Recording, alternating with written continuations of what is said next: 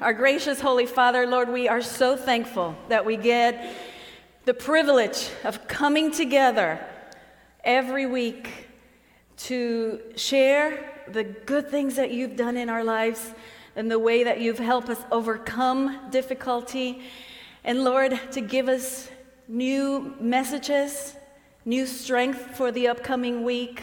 We cannot wait to hear what you have for us today, Lord. Prepare our hearts for what you want to say to us today. In Jesus' name we pray. Amen.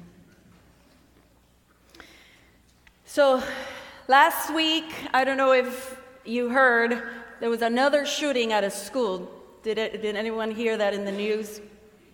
This time it was in Western Kentucky. A 15-year-old teenager opened fire at a high school where he killed 2 students and injured about 18 others. The mother of one of the students who was killed was interviewed. I don't know why they do that. Why do they just always put the mic in front of the suffering family? It seems so unfair and mean, right? But anyways, they interviewed her immediately after this took place.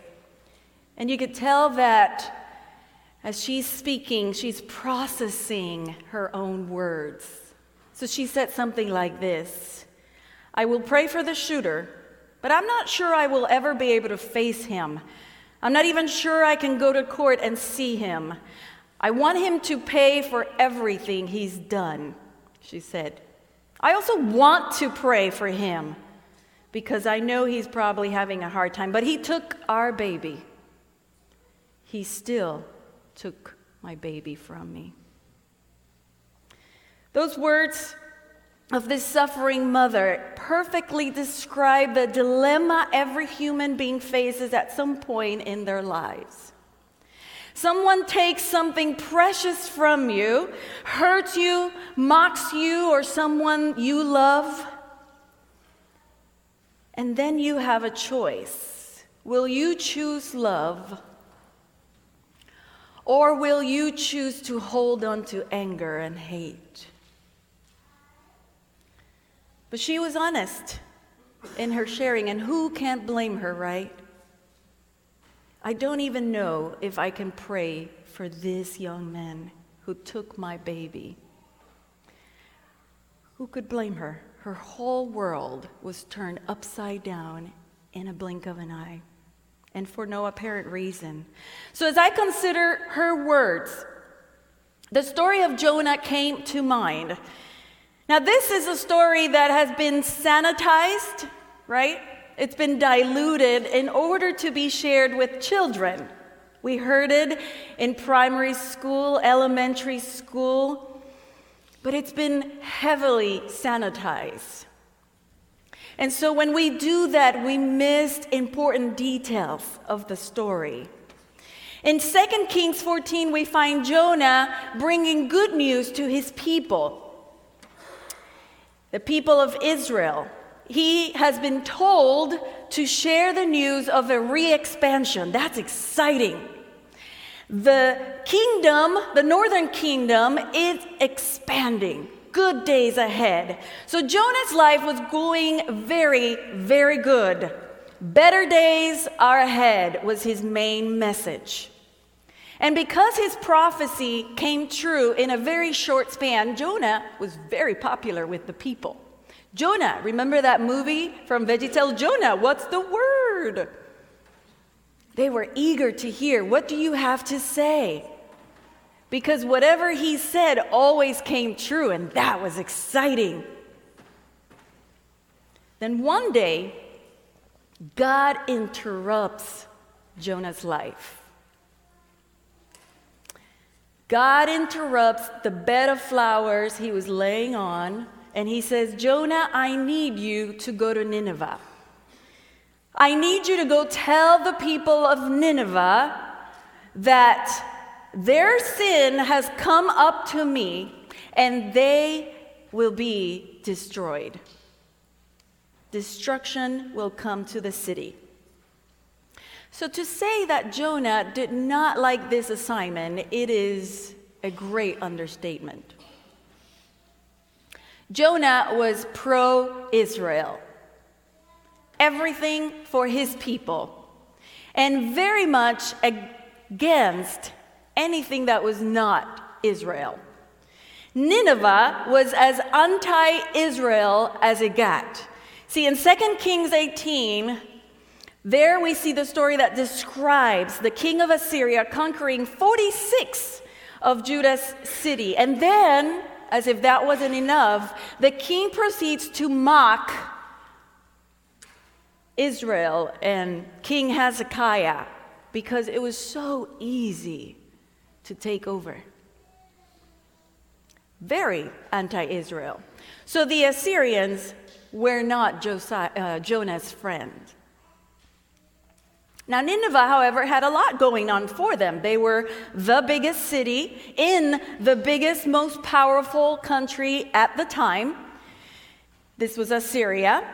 Great inventions that we even still use today came out of Assyria. Things like keys and locks, timekeeping systems, paved roads, plumbing systems, flushing toilets, and even the idea of government divided into territories. All that started in Assyria.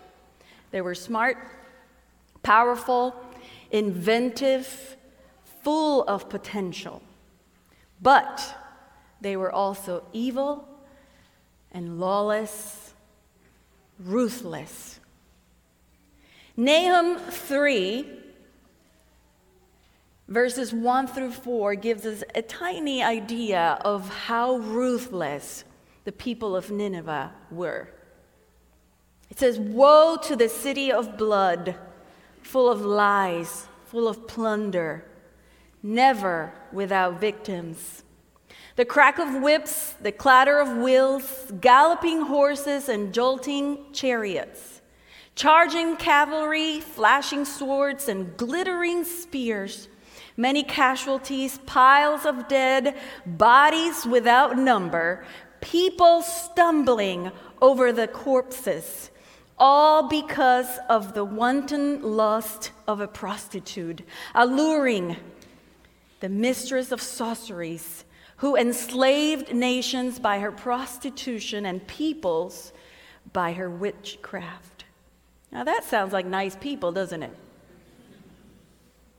The military rulers of Assyria were brutal. Their absolutely ruthless tactics for conquering other nations were well known all over the world at the time, and they were terrifying.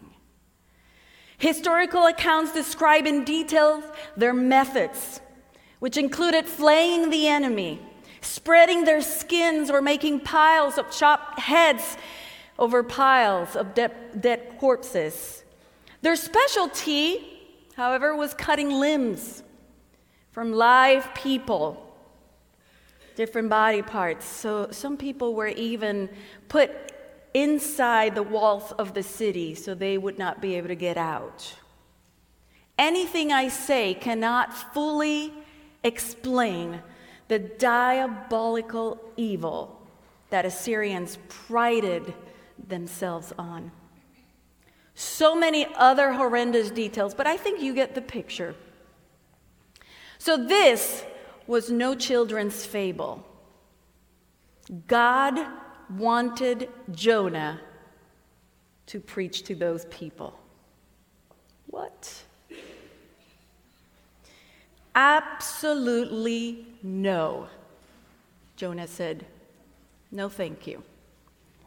Jonah had no desire to step foot in that city, much less preach about God's love to them. For him, the good news would be that God would simply burn the people of Nineveh to a crisp.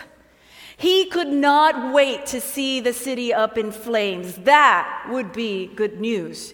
He thought the world would certainly be a much more peaceful, better place if Assyria did not exist, and especially Nineveh. So we all know what happened, right? Jonah catches a ship going the exact opposite of where God had told him to go. A storm breaks out, and the ship crew, who, by the way, were not followers of his God, they realize that the storm was Jonah's fault, and that something very terrible that Jonah had done had caused this storm to happen. Now, you know when even non-believers are pointing to you because you're not following God, you're in trouble. So a whale was sent under strict orders from God to pick up this runaway prophet and deliver him directly to Nineveh. And the whale, unlike Jonah, obeyed without hesitation. See, sometimes animals have an easier time obeying God than humans. So while Jonah was in the belly of the whale in time out, he begins to pray. Jonah chapter 2, verse 2. He said, "In my distress I called to the Lord, and he answered me. From the deep in the realm of the dead I called for help, and you listened to my cry." Verse 6. "To the roots of the mountains I sank down. The earth beneath barred me in forever. But you, Lord my God, brought my life up from the pit." Verse 7, "When my life was ebbing away, I remembered you, Lord, and my prayer rose to you and to your holy temple." Verse 8, "Those who cling to worthless idols turn away from God's love for them." 9, "But I, with shouts of grateful praise, will sacrifice to you. What I have vowed I will make good. I will say, salvation comes from the Lord." That's a beautiful prayer, isn't it? A bit dramatic, doesn't it? It is obvious that this experience has impacted him greatly. He is grateful that God is giving him a second chance.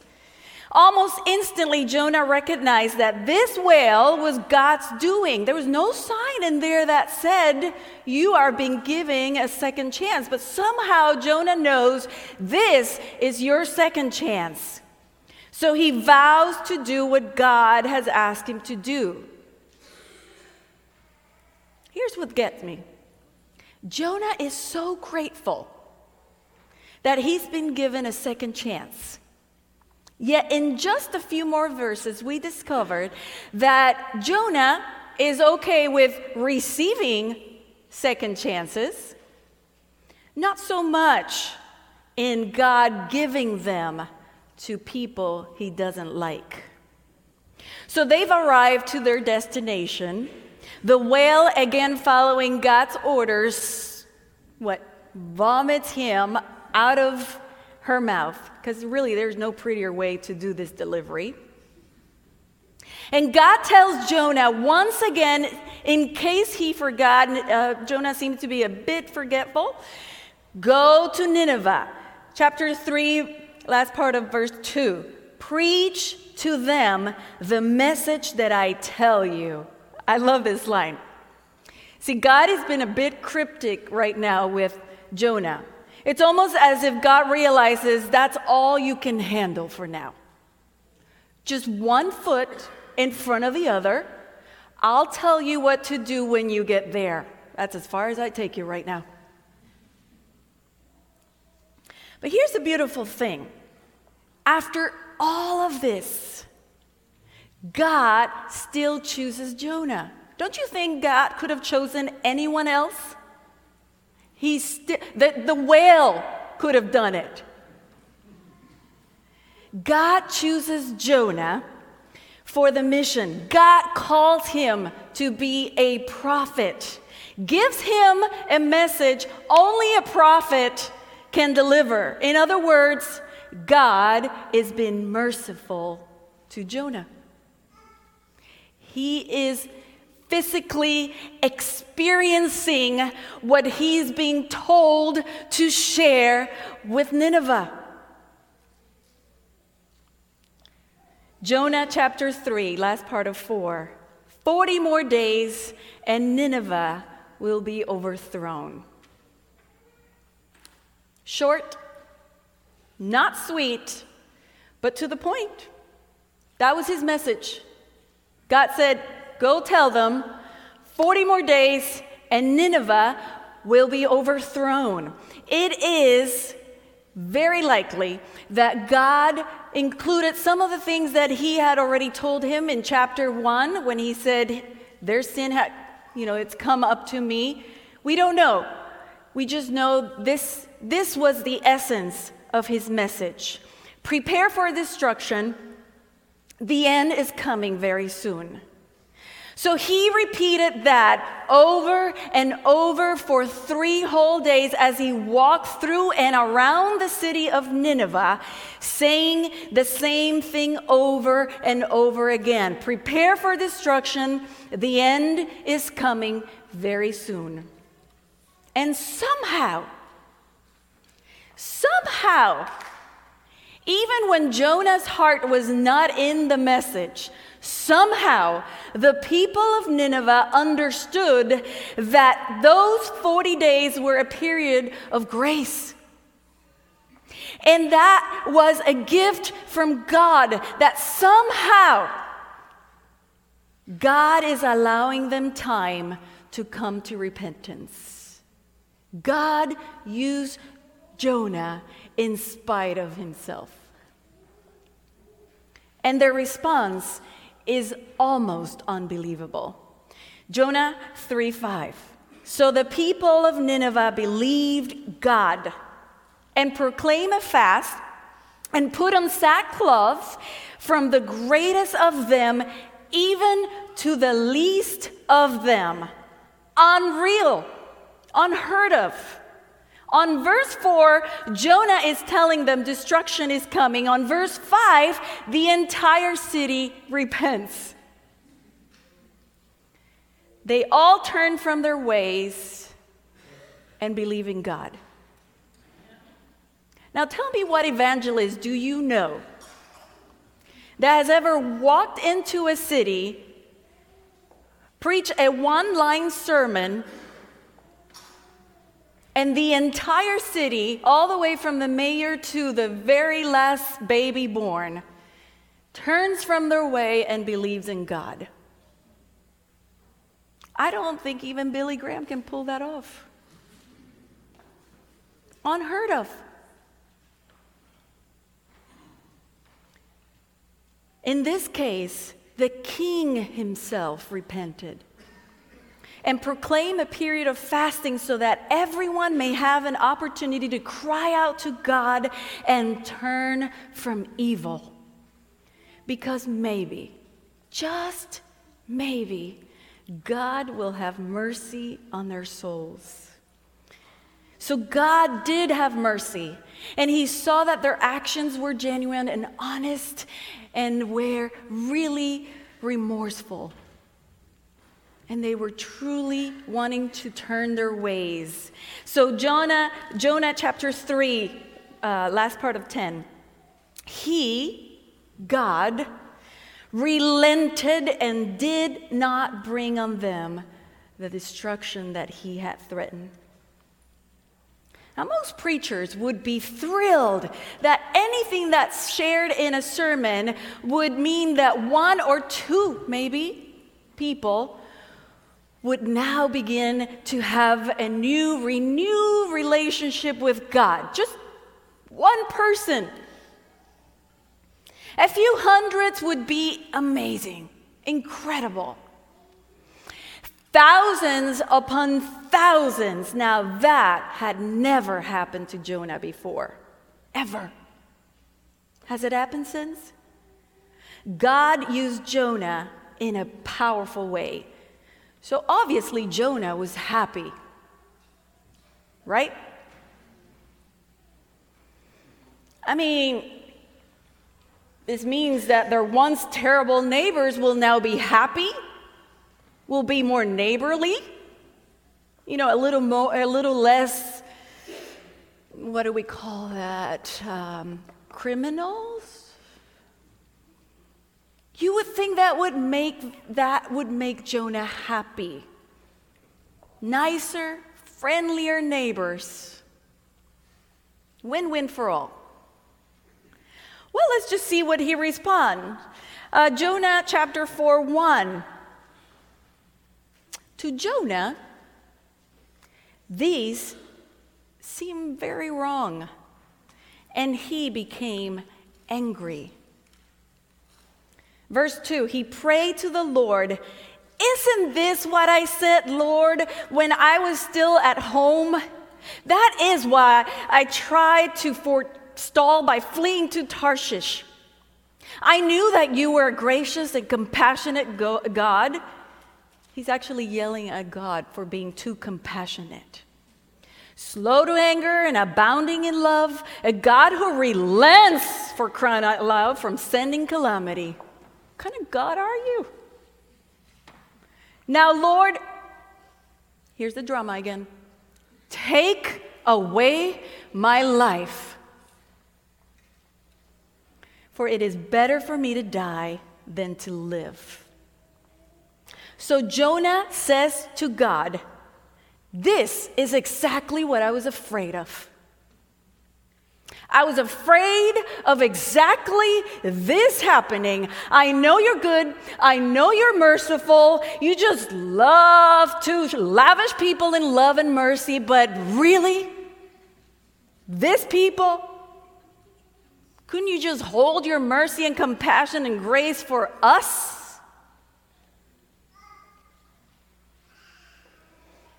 They don't deserve it.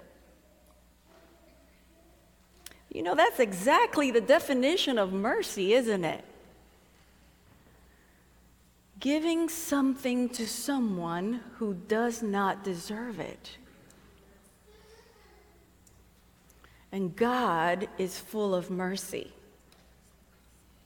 And Jonah was not having it. To Jonah, mercy should be reserved for his people, not criminals from Nineveh. You know what? Jonah told God, "Just kill me. Just end it already. I don't even want to be part of this. It is best that I die than to see this people receive the grace of God." And there it is, the biggest tantrum in the history of the world. Verse 4, God asked Jonah, "Is it right for you to be angry? Really? I mean, is it?" Because God is not saying it, but he's probably alluding to the fact that, look what it took me to bring you to this point. Is it right for you to be angry? Jonah doesn't answer. Now he's giving God the silent treatment.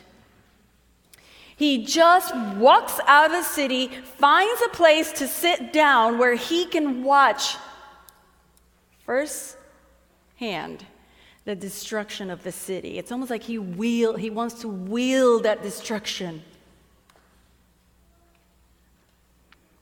Still, God is gracious, and he makes a plant to grow over Jonah's head so that he can watch his destruction from a nice shaded area. Oh, God is so gracious. And then Jonah is grateful. He's very grateful for the plant. He finally comes around to talking to God. You know, he's thankful again. But then calamity strikes. A worm eats the plant. And the next tantrum comes again. It's just Jonah's life is so hard. Why would God allow this catastrophe? So God asks one more time, Is it right for you to be angry, Jonah? You seem to care more about that plant than you care about the people of Nineveh. And his answer, honestly, should send chills down our spine. Verse 9, last part of verse 9. It is right for me to be angry, Jonah answers. And I'm so angry, I wish I were dead. Mercy. Jonah, the prophet of God, never understood grace and mercy. See, his entire career was to deliver the news of God's grace and mercy. His messages were full of hope and encouragement, but he was all talk. He never understood the words that he was sent to share. Never. Those words never change him from the inside out. He was just talk. He was so against God's grace being given to the people of Nineveh that he would rather lose his own salvation than to see that happening. See, it is very possible. It is very possible for us to spend our entire lives in church, proclaiming the coming of Jesus Christ, sharing about how much God loves us, how merciful He is, teaching Sabbath school, even preaching from His own pulpit. But if we do not have love for everyone and always, well, even those we do not like, we don't love those. We've completely missed the point, just like Jonah. 1 Corinthians 13:2 says, if I have the gift of prophecy and can fathom all mysteries and all the knowledge, and if I have a faith that can move mountains but do not have love, I am nothing. Joyce Meyer is a popular Christian author and speaker. She tells the story of when she was a child, she was sexually, mentally, physically, verbally abused by her own father. From the age she was 9 until she was able to leave her house at the age of 18, this took place. She says, the things he did to her were so unspeakable that she's never been able to share her full story, and she probably will never will. As a young girl, she gave her life to Jesus, but she was so confused by what was happening at home and what she was learning about Jesus at church. So her life was just filled with confusion. After she left home, she married somebody who cheated on her constantly, and so that didn't last very long. That marriage ended, and then she found another husband, and this person was very kind and loving to her. And she found a way to repair her relationship with God through her new marriage. She gives her life to Christ. Her and her husband begin a new ministry for television and radio in the city of Chicago. And then God takes Joyce through the grueling, slow, long process of forgiving. It took years until she finally felt like she was able to say, I forgive you, to her father. Her father, on the other hand, would say to her, Joyce, I am so sorry that you feel I hurt you. I still don't understand what was so bad about what I did. As her father got older and more frail, she hears God's voice again telling her, take care of your father. He is now near death. And she hears God's voice saying, buy a house for him, buy his food, his clothes, take care of him. Her husband said, absolutely no. But soon they both realized this is really what God wants us to do. And so reluctantly, they move in faith and purchase a house from him, for him. Every day, she takes care of her father. The same man who made her existence a living hell. Every food purchase, every kind word, every touch of compassion begins to chip away at the hard rock of heart inside that man. Until one day he breaks down, begins to cry, and calls Joyce and her husband both to the side of her bed. And with tears in his eyes, profusely apologizes and begs forgiveness from both of them. Who is your Nineveh? We all have them. We all have them. And if you don't, just wait a minute. It's coming. Who is your Nineveh? Is it someone who hurt you? Someone who mocked you? Took something from you or someone?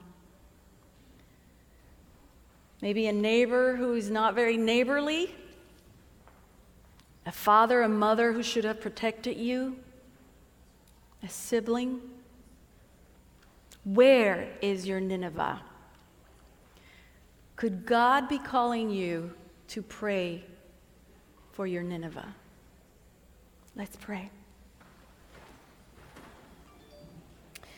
Father, forgiveness is part of love.